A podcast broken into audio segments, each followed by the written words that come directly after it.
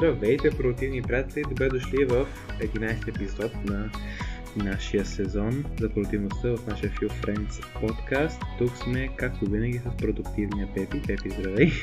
Здрасти, Как си? А, добре съм, благодаря за, за въпроса. Като цяло, нещо темата ние с теб я знаем преди това. А, и днес, тъй да беше малко по-заеден, а, много пъти през деня с въпроса защо, стигах точно до това, което ще обсъждаме днес. Така че съм в настроение за епизода, така да се каже. Супер, добре. Това е тема, която и аз доста често мисля по нея, така че без повече чакане. Това е темата ни е днес. Има ли край продуктивността?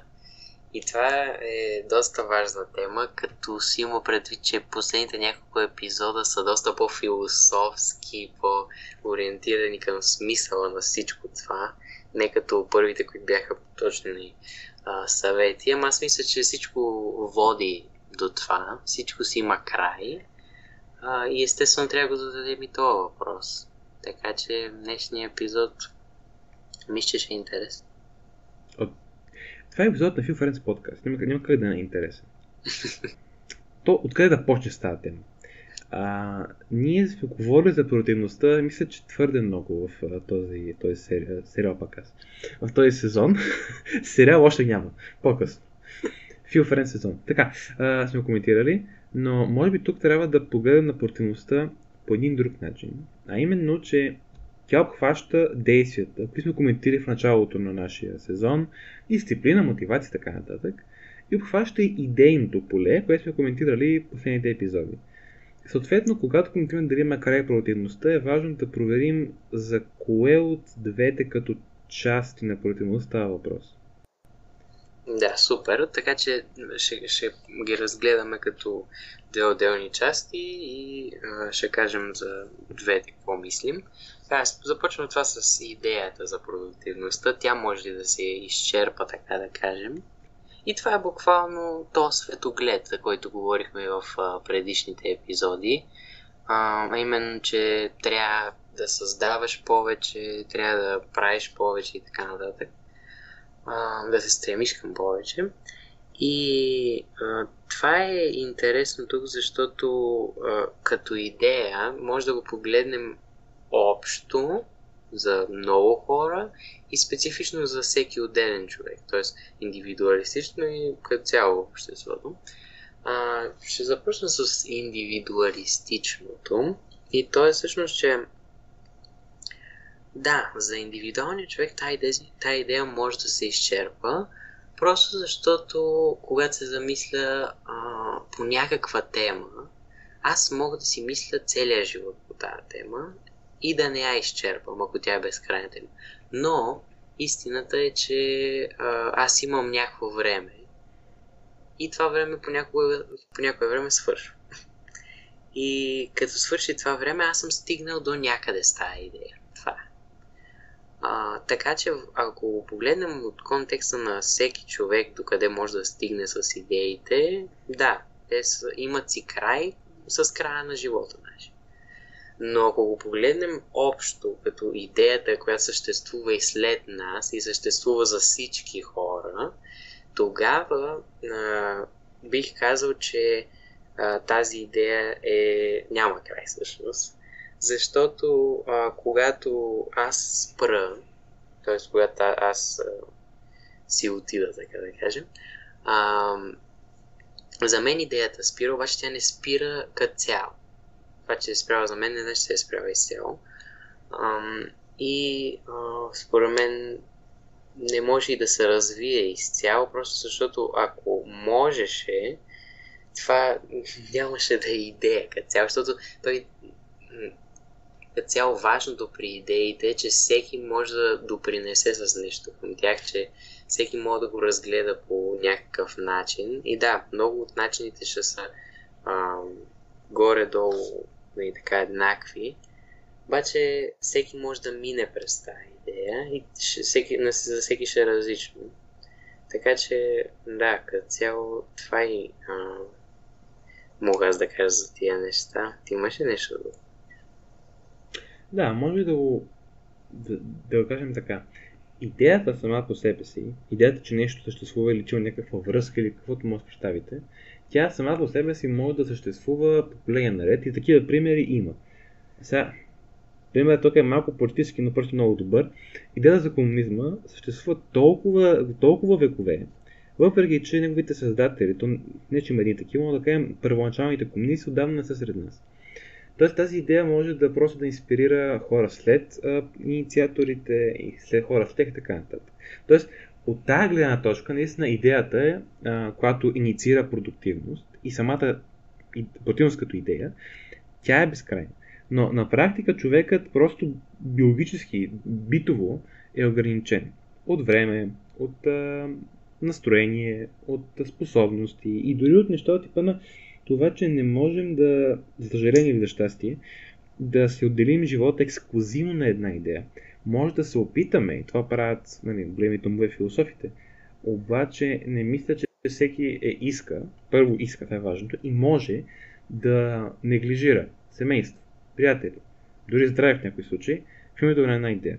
Следователно, наистина една идея не може да кажем, че е неограничена в, в контекста на един човек. И следователно, това води до извода, че всякаква продуктивност, всякаква идея за създаване, а, или трябва да се ограничи от човека, или тя се ограничи натурално, тъй като човека сам по себе си просто е ограничен. В някаква рамка живее човека. Времева, целева, емоционална, разнава и така нататък. И според мен, може да кажа според нас, сега ще кажа дали съгласен ти, Пепи, е по-добре ние се ограничим, вместо да се ограничим поради външни фактори. Да, всъщност това ако можеш а, да го обясниш още веднъж, за да съм сигурен, че съм те разбрал. Да, с удоволствие. Казано най-накратко, ако ние не си ограничим идеите и целите, ще се ограничат поради външни фактори, като ограничено време и така нататък. Да. в такъв случай съм напълно съгласен, просто защото а, ние така взимаме една част от, от контрола, а това винаги е хубаво. така че, да. А, като идея, да, може да се разгледа, мисля, че е по тези два начина. А, но да, всеки се сблъсква рано или късно с факта, че не може само идеи в този живот. Ами трябва и действие. Като измислиш нещо, хубаво си го измислил, как ще го направиш?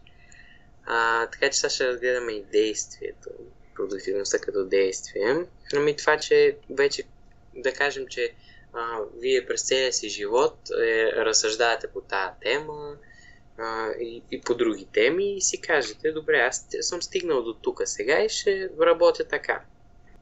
Кога може да свърши продуктивността като действие, е когато вашата воля, тая дума, нали, но, много често съм е чувал, когато вашата воля свърши. Какво значи вашата воля? А, ние миналия епизод говорихме за рацио и емоцио. Вашата воля е рацио. Когато е, емоциите вече вземат превес и това е.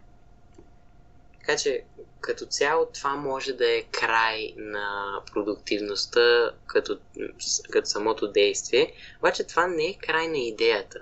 Да, защото да, това е едно интересно нещо, което аз забелязвам. При мен, поне, имаше един период преди, не съм сигурен колко беше, но май преди няколко месеца, където а, аз пак се разсъждавах на тия неща, обаче не, не действах. Не, нямах едва ли не мотивация, дисциплина да решите го както искате а, но не, просто не действа. Така че това за мен тогава беше един а, край на продуктивността и сега всъщност а, искам да те питам, това всъщност край ли е или е просто а, пречка по пътя, според теб? Може да бъде и двете. А, зависи много от това, първо на каква възраст е взето решение, тази капитулация пред, пред емоцията, за която говорим а, зависи от това тази капитулация да, да не би волеводата сме си предали волята. Казано на по-прост език, дали просто ние не искаме точно това. А то е да живеем спокойно, рационално и просто да седем на големите емоции. Това означава в един отдалечен град, с малък град, спокоен, до реката, ще берем цветя от градината, вечерта ще каним хората с на барбекю и ще четем книги с а, съпруга или съпругата си вечерта и събуждаме птички така нататък. Тази идилична представа за спокоен живот. А, с нея няма нищо лошо само по себе си. Въпросът е, че тази капитулация е друго. Тази капитулация на практика отказ от продуктивността, което аз лично не, не го харесвам, обаче вече въпрос на избор. Някой може да каже, аз не желая да бъда продуктивен, което е напълно негово решение и там всичко точно.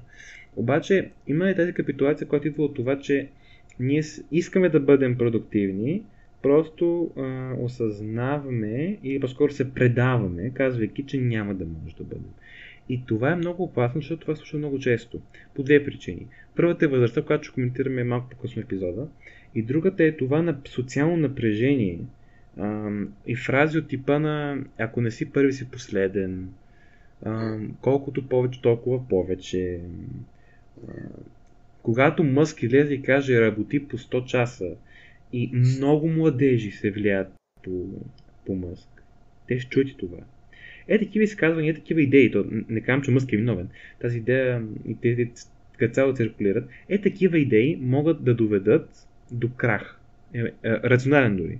И там има капитулация и там в най-добър случай резултатът е просто пасивен живот, което е крайна продуктивността. Да.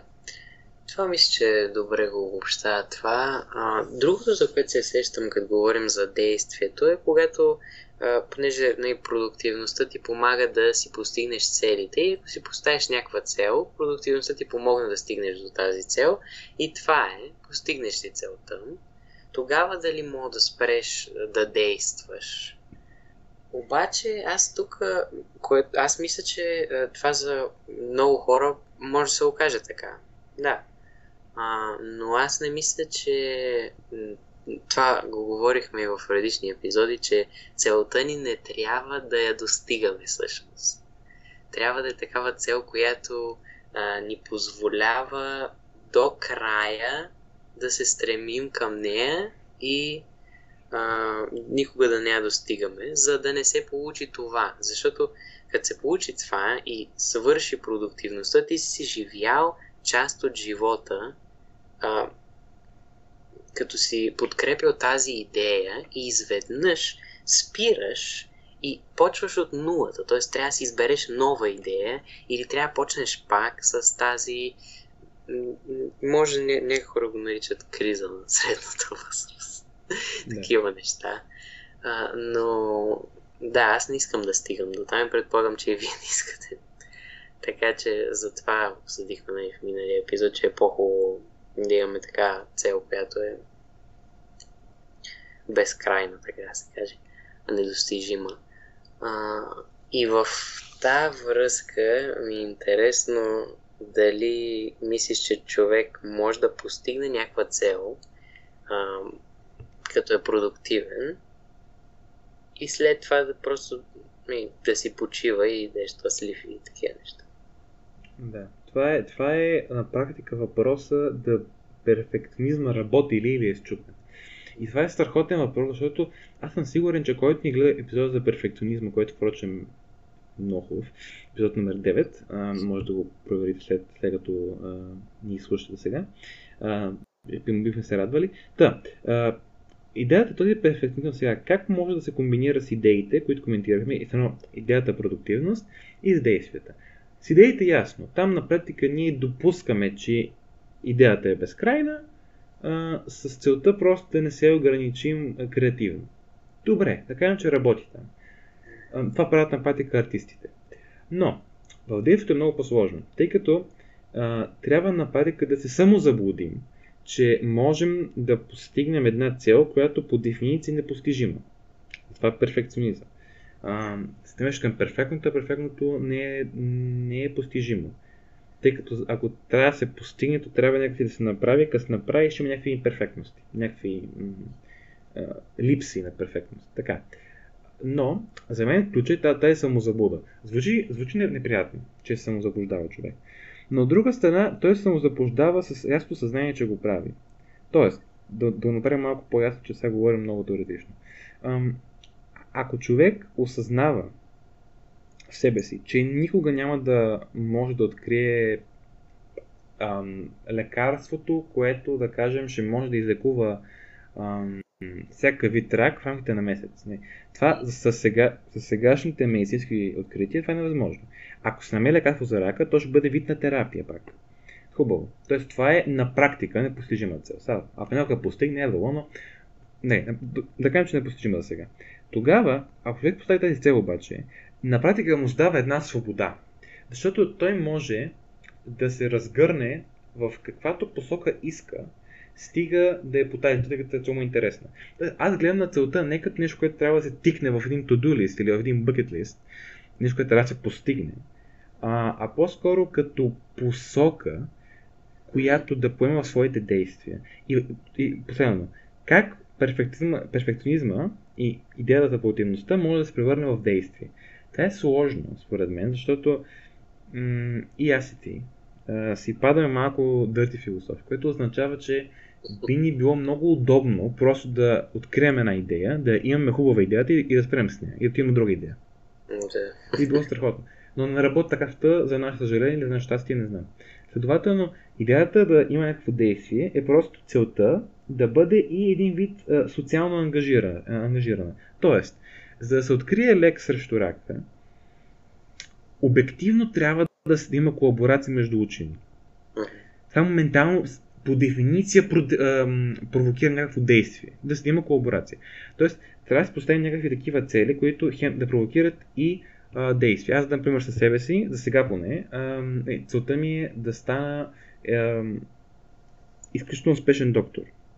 За да стане това, аз обективно трябва да комуникирам с други лекари, трябва да бъда в болница, трябва да имам опит. Всичко това провокира действие. Иначе ще бъда просто един добър познайник на медицината. Аз не искам това, искам да бъда добър лекар. Да. Това всъщност е... Това е много добър пример. Радвам се, че го даде, за да се разбере всъщност какво имаме предвид. А, и да, този епизод наистина, това го повтаряме може би за трети път. Там мисля, че много добре го обясняваме.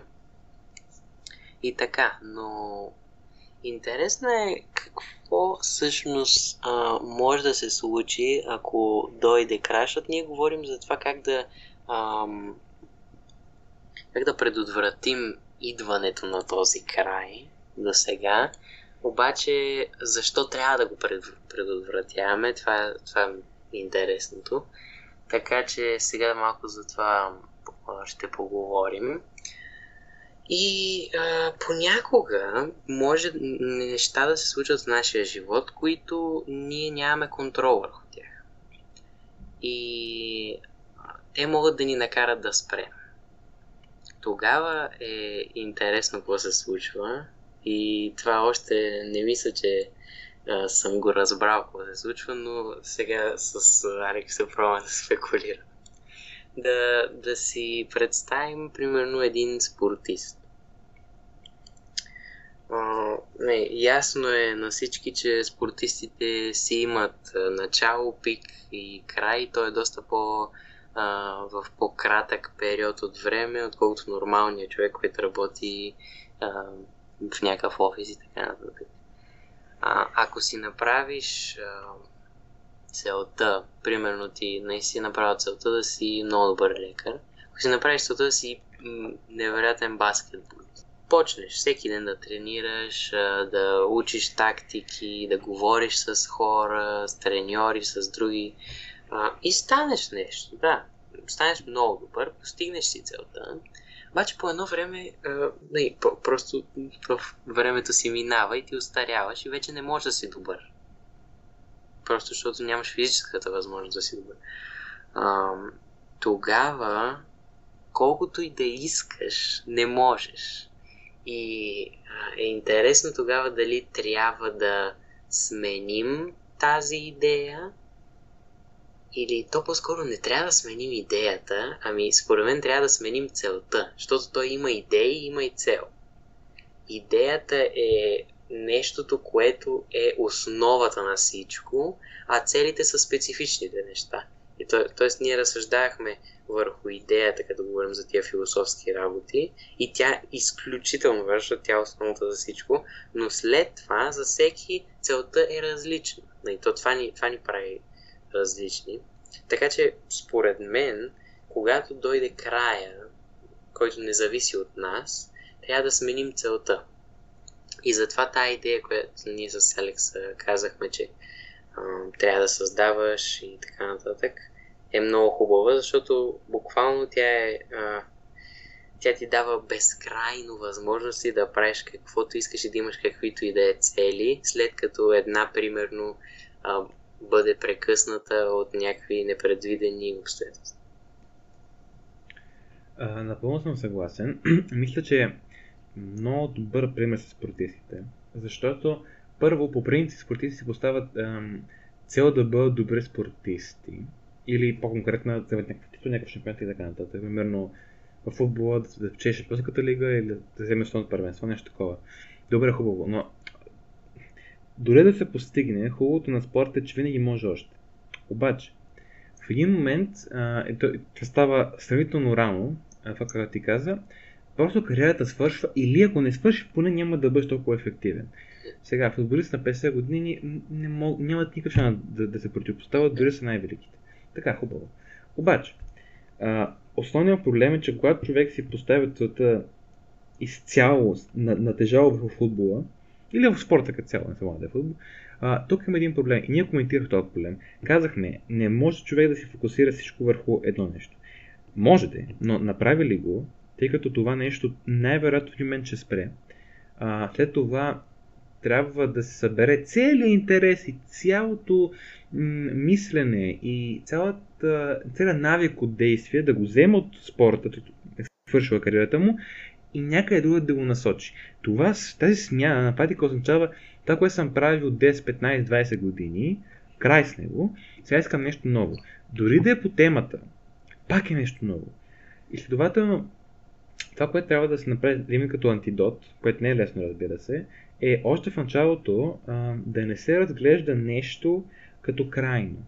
Като ам, това е края на пътя. И тук малко хинтвам към темата следващата събота. Не трябва да има край на пътя. Това, което трябва да се случи е да гледаме такива големи събития, просто като това, като едно голямо събитие в живота ни. Спортната кариера е най-голямото събитие в живота на спортиста, но не е целта. И следователно, и тук вече приключвам, м- може би един антидот а, на това, пак антидот, е, че много е лесно да си набележим една цел, малка, която на практика да обослава цялата ни цел. Пример, аз като лекар, ако някога успея да стана шеф на отделение в добра болница, лесно е да кажа направих. Аз съм успешен лекар, ръководя хора, ръководя цял отдел в болница, помагам на хората, хората от, с мен се консултират, тъна тъна, аз съм успешен лекар, точка. Край, свърши. И оттам нататъка, какво? Какво следва? Следователно, трябва да съвсем наясно това и нещо още. Трябва да бъдем скромни. Това е също нещо, което е една нова идея. Трябва да бъдем скромни на това, че никога не трябва да осъзнаваме изцяло какво сме постигнали. Кога... И това е на... Тук ще цитирам един гръцки ам, композитор, който казва, казва на своите ученици. Оставете другите да говорят за вас. Значи, ако те ви казват плюс едно, вие си пишете минус едно. Като отношение. Когато сте минус едно, винаги ще искате да, да отиде до нулата. В момента, в който си кажете аз съм плюс едно, аз съм добър лекар, аз съм добър спортист, свърши се вече, от този момент нататък ще имате просто трудности. Така че плюс едно може да обективно да е плюс едно. Може да бъдете най-великият лекар в света. Вие си кажете, абе, имам си проблемите като лекар. Да. Аз знаеш ли с какво го свързвам всъщност? Че когато м- стигнеш до, до това място, за което ти говориш, аз съм добър лекар, тогава спира растеж. Да. И тогава знаеш какво почва? Почва поддръжката. А аз поддръжката не я харесвам. И аз това всъщност гледах и а, виждам и такива професии. Разбираш ли? Поддръжка просто. Аз така, аз това не мога да си го представя да го правя просто, защото нямаш промяна, нямаш подобрение. То е просто кажеш, добре, това е достатъчно. Тоест, ти си слагаш а, една бариера, сам си я слагаш отгоре, край, това е. Тоест, ти като си кажеш, аз съм добър, това значи казваш, аз няма какво повече да направя. Това е. Край. Стигнах лимит, край това. И интересното тук е, да, хората си имат лимити. Обаче хубавото на лимитите е, че никога не си ги разбираш. Защото аз, а, аз мога да кажа, добре, аз, на мен това не ми се получава, обаче аз не съм пробвал всичко, нали? Не съм пробвал всичко и съм далеч от пробване на всичко и няма как да пробвам всичко, защото няма, не, нямам толкова време да пробвам всичко. Така че а, човек трябва да има някакво горе-долу разбиране за това какво може и какво не, обаче никога не разбира какво точно може и то това е хубавото, защото така винаги можеш повече. Няма значение какво ти казват другите, няма значение да, няма значение какво ти казват другите. Даже и да ти кажат плюс 100, плюс 1000, какво значение има това? Ти, ти знаеш просто, че си някъде, няма значение къде си дори, и че може по-нагоре, че то си вървиш нагоре и това е. И аз мисля, че това е да ползвам това дума антидота за това. И за това екзистенциално рухване, всъщност, което може да се случи в, като резултат от а, края на тази продуктивност. И като говорим за край, ако нямаш нещо друго да добавиш, може да минаваме към следващата тема, която като мислим за край, тя излиза първо, поне при мен. А именно а, старост и нали, евентуална смърт. Така че, да. Ами, имам добре, обаче не знам, не искам хората сега да клик оф на видеото. А, така да е, епизода. А, ако, ако си представим, моля ви не напускайте епизода, като чуете това. Ако си представим прогреса си като една математическа функция, не си тръгвайте! Така, като една математическа функция, на практика, и ви като не си знаете границата горната, се развивате с различни темпове. Тоест тази графика ще расте по различен начин, с различна скорост и в един момент се приближавате безкрайно много до своята, до своята граница. Това някой знаете, разбира се, и няма да сте че е, там е границата. И накрая ще, ще имате прогрес, но минимален. Т.е. буквално някакви не, милиончета от, от, от единицата. Това обаче не е лошо, защото ако сте стигнали до там, вие толкова добре познавате областта, в която сте се развили, че този малък прогрес е грандиозен. Примерно, за един учен да открие една малка разлика между две бактерии, това е грандиозно, а пък за начинаещия това е като това е ненужна подробност. Разбирате ли? Тоест, ако толкова навътре стигнете, а, минималния, пренебрежително малкия прогрес не би трябвало да бъде а, проблем. Проблем ще бъде тогава, ако вие не забележите този прогрес и мислите, че се плъзгате по границата просто. И не отивате нагоре. За мен ви вървите нагоре, но толкова малко, че може да не го усетите. Но трябва да го усетите, ако искате да избегнете така нареченото екзистенциално рухване. Това въпреки, че беше пример с математика, ми хареса. така че а, това е, това е хубаво, хубаво да направи това, да. И говорим сега за това и ние с теб, като обсъждахме всъщност тази тема а, преди да запишем епизода, Говорихме доста време за старостта и за всъщност това, приемането на старостта, защото а, то дори ние сега не можем да си представим какво е, просто защото не сме го изживели още и не знаем колко трудно е всъщност тогава, защото това е буквално да приемеш факта, че а, не може повече. Тоест, че тази функция, за която ти говориш, ще свърши. Да. Така че, да. Ти как мислиш, че може човек да приеме такова? Така, Трябва ли да променя нещо? един много дисклеймър. А, знаем, че сме на такава възраст, че темата за старостта наистина е много далече от нас. Да. Нямаме никакъв опит. Просто тук чисто спекулация, чисто мнение, защото мисля, че в забързания живот на амбицираните младежи тази тема избягва. И мисля, че това е проблем, защото поне аз ам, в миналото, визирайте преди 4 години, ми струваше адски глупаво да говоря с много възрастни хора. Така бях малък, разбира се. Идеята ми беше тогава, че те си изиграли играта, то толкова може да науча нали, от тях. Те не са в крак с нещата. Сега, това може да е вярно. Те може да не са в крак с нещата. Но знаете какво? А, те имат нещо, което аз няма да го имам скоро. И това е, те имат опита, че са играли играта. Те имат а, възможността да направят най-голямата си рефлексия, да могат да видят съвсем ясно какво е станало, какво не е станало, какво е трябвало и какво не е трябвало. И се опитват да, или са приели вече този факт, че не могат да правят някои неща, които са правили преди това. И от момента, в който го осъзнах, първо аз ам, винаги намирам нещо да си говоря с възрастни хора, вече, защото ам, по принцип разговорите с тях са доста, доста един зареждат ме, защото показват чистата повечето пъти борба на човек с фактите. И няма как да не стане мило а, за този човек. Съответно, сега към въпроса вече, как да го преодолеем, аз не знам. Но това, което смятам, че е добър подход, е да имаме една опорна стена, да се каже. Една основа, в която да вървим. Естествено, би било много добре това да е продуктивността.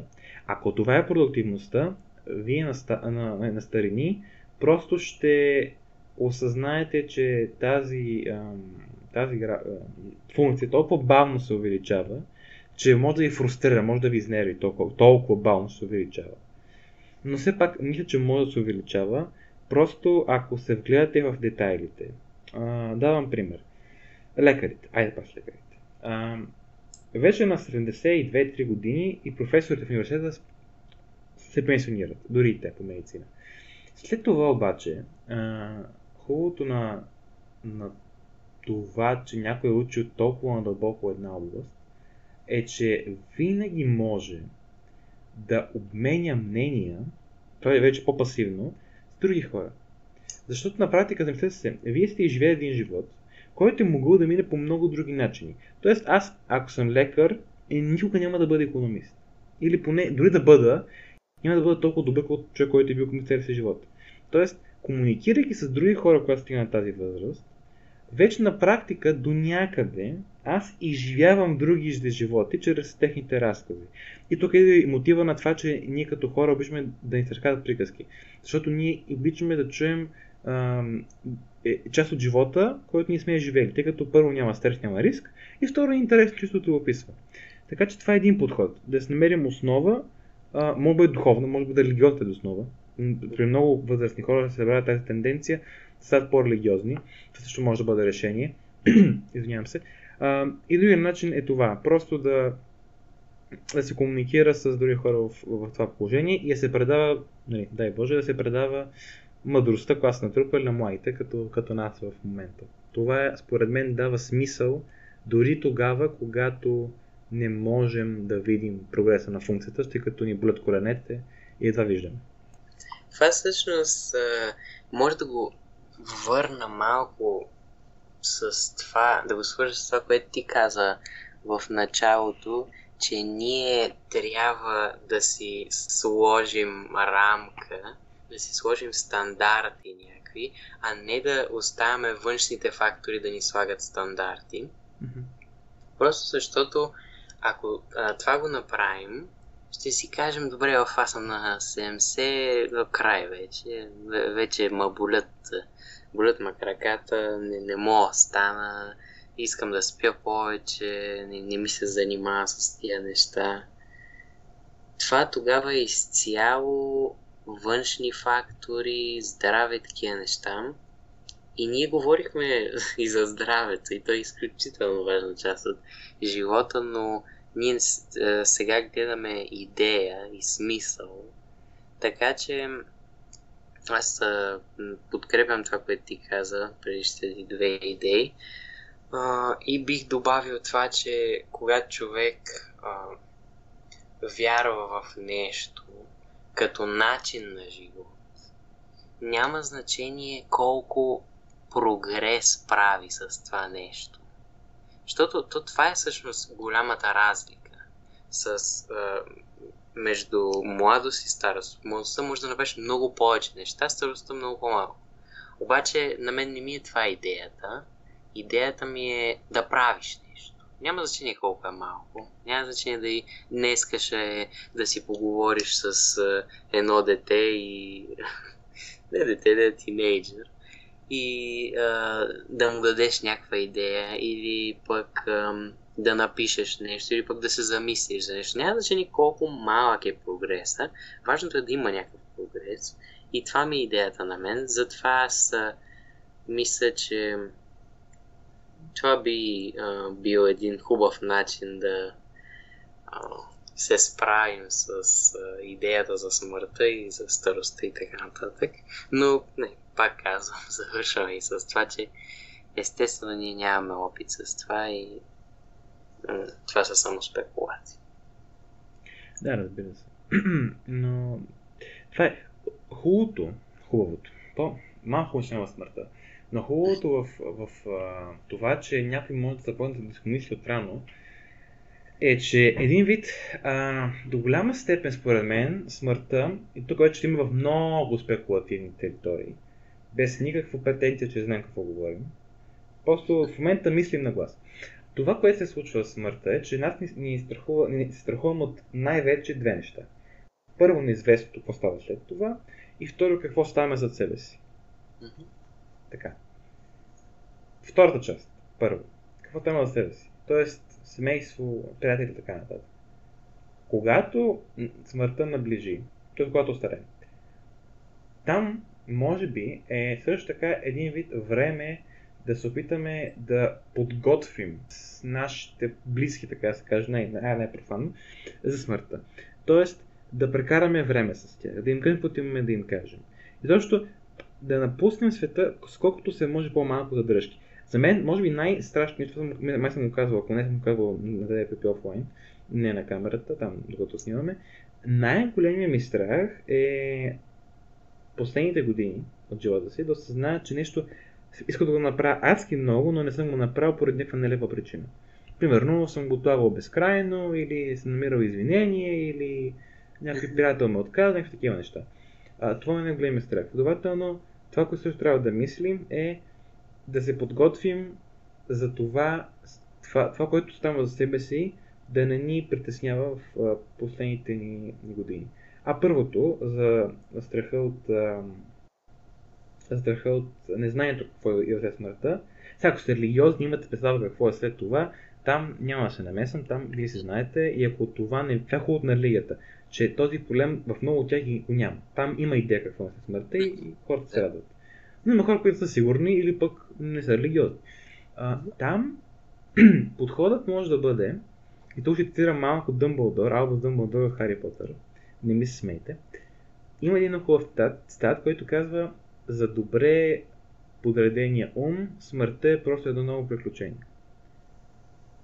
Тоест, ако човек е мислил за смъртта достатъчно много, минал е през кризите, минал е през страха, минал е през по-тежки състояния и накрая е приел, че ще дойде в някакъв момент, в известна степен има един интерес от това, тъй като ако не сте религиозни, ви е интересно какво става с смъртта.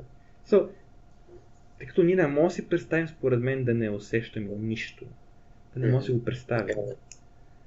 Ще ни бъде интересно. Много интересно бъде това с смъртта.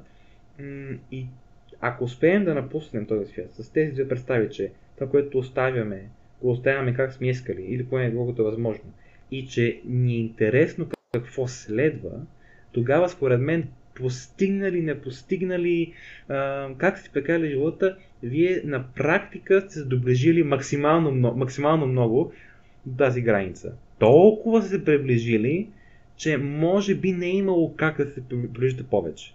И това за мен е може би най-красивият начин човек да си живее живота. Така че накрая на него да си каже, абе, добре се прави. Да, то това е като цяло целта. Да. Може така да го кажем. И е важно, да. Това, което ти каза, че а, свързвам го с това, че човек трябва да е до последно любопитен. Защото даже и това какво се случва след това е любопитство. И това също мисля, че с това мога да свършим, е, че Любопитството също е много важен а, фактор във всички тия неща и в а, приемането, защото то е просто... А, аз съм голям привърженик на тази идея, че човек се ражда е така без нищо и просто добавя неща, открива неща, а, измисля някакви неща, създава неща, прави. И а, никога няма да разберем всичко, да видим всичко и това е супер. Това е най-хубавото нещо. Защото просто винаги ще има нещо, което да научим от, е, както ти каза, различни хора с различни животи и опит. И просто това любопитство, което го имат и децата, но не само децата, ами и ам, възрастните хора, които тези двете малко се различават. Просто се различават в това, че едните казват О, това, това го има, супер, а, яко, и това е интересно. А другите казват, о, това защо, значи това мога свържа с други неща. Това как така го има, защо го има, различните такива неща. Така че, да, това за любопитството също е много интересно. И може да го свържем с това, което Алекс каза. Така че да. Като цяло, мисля, че огромното предимство на любопитните хора е точно това, че ако се замислите, ако за малко излезем от ежедневието и от целите си така нататък, колко е яко какви неща сме постигнали. В смисъл, е сега днес бях на симулация на конференция на Обединените нации. Нещо, което е, ако, ако бяхте питали преди два месеца, би ви казал, че не е вълнува много. Ама записах малко, малко в банк, малко е така да видя какво. Хора, а, не мога да повярвам какви неща се измислили хората, да симулираме конференции, да се правим на политици, да пишем документи. А видите, просто вземаме някакви идеи, правим някакви неща с тях и просто е много интересно как съвсем различните хора и идеи могат да се комбинират по свой си начин. И според мен много хора са любопитни, защото вземат малко твърде на сериозно живота. И това са че смешно от нашата уста, де тук 40 минути анализираме м- всичко, дори каква, какъв са химкалката ни. Но, много сериозно мисля на това, че един вид всичко трябва да бъде подредено. Няма да е лошо да бъде подредено, обаче а, любопитно какъв е хаос един вид. Любопитно какво може да се направи, ако малко се отпусне. И съответно, ако пробваме, да. Примерно, още пример спирам. А, друго много любопитно нещо, ако замислите, е какво става един вид, като пътуваме в метрото. И аз това съм го забелязал. Пътувайки в метрото, на практика, вие сте някакви хора там, рандъм хора, да се познавате най-вероятно, които сте на едно място и пътувате към подобна дестинация. Това само по себе си. Би било много интересно да един вид да видите какво правят тия хора, на къде отиват, на работа ли отиват, другаде, как са облечени, какво е настроението, към телефона си гледат. Това, малко фамилиарно звучи, не казвам да си заведете мусулната в телефоните на другите хора, това малко невъзпитано. Но казвам, м- просто задайте си въпроси и ми просто мислете. Дори да не сте гении, просто никой не е гений, така или иначе. Просто мислете като че има много интересни неща. Последен пример, обещавам, че последен пример. Знаехте ли, примерно, че в Швеция а, против Швеция, който не гледа епизод накрая, Швеция с хотелите си, който помни, помни. В Швеция има един град, където хартията се прави изцяло от копита на кози. Нова, тех... Нова технология някаква, модерна. и за да пазят дърветата се прави от копита на кози. Процеса на правене, нали, опростено, толкова странен и маняшки и ненормален, то просто как, как, как, как да не ти е интересно? И разликата е точно това. Зрелият човек ще вкара по-малко емоция, детинското било ще има повече емоция, тъй като дете тук ви за първи път се кефи. Аз познавам и двата, два типа, и двамата много ме радват. Аз съм по... с по-зряло любопитство, но понякога завиждам на тези, които могат са като О, вау, това ме въодушевява. И аз съм малко по-съсухарен, но да. Да, това мисля, че е перфектният начин да приключим този епизод. А, значи като цяло мога да кажа, че тия теми са основа на всичко като цяло и са много интересни за мен и за Алекс и се надявам и на вас да са ви интересни, защото би трябвало да са ви интересни. Значи то, тази тема да, просто надявам, че сме успели да кажем а, сега каквото ни е дошло а, на ум и се надявам да ви е харесало на вас и така. Да, надяваме се. И това е интересно да го постигаме. Това може би... А, ще правим и тук обзор на сезона, впрочем, като миналия път, ще го коментираме там. Успяхме ли един вид да ви въвлечем в... Защото да. Наши, на, нашите, хора, нашите разговори и извън камерата толкова яки, толкова, а, по мое мнение, толкова хубава атмосфера създава, че ако сме пренесли част от това към вас, целта ни е изпълнена до някъде. Не изцяло, тъй като целта не трябва да се изпълнява. Ха-ха. да. еми, супер. Значи, очаквайте следващия епизод и той е свързан с тия неща. И после следва обзора и след това нов сезон. Това ще е предизвикателство. Е, преди него има ни изненади там от декември месец. А, да, да. Ще ги видите. И след вече едно сезон. Абе, хубаво ще става. Ами, добре, ако няма какво да добавим, а, благодарим, че сте ни слушали, ако сте ни слушали. Благодарим ви, че отделихте времето си да чуете какво има да кажем Пепи и аз по този въпрос. Надяваме се да ви е харесало, надяваме се да сте си тръгнали с една поне една нова идея или да, е по-приятно. Пожелаваме ви лек ден и лека вечер там, когато ни слушате следващата събота, когато коментираме е, нещо свързано, както и да е. Ще видите събота. До тогава може да видите нашите стари епизоди, който не е гледа перфекционизма, препоръчвам да го гледа, много хубав епизод, може би любимия ми. И до следващия път. Чао, чао и до тогава. Чао, чао.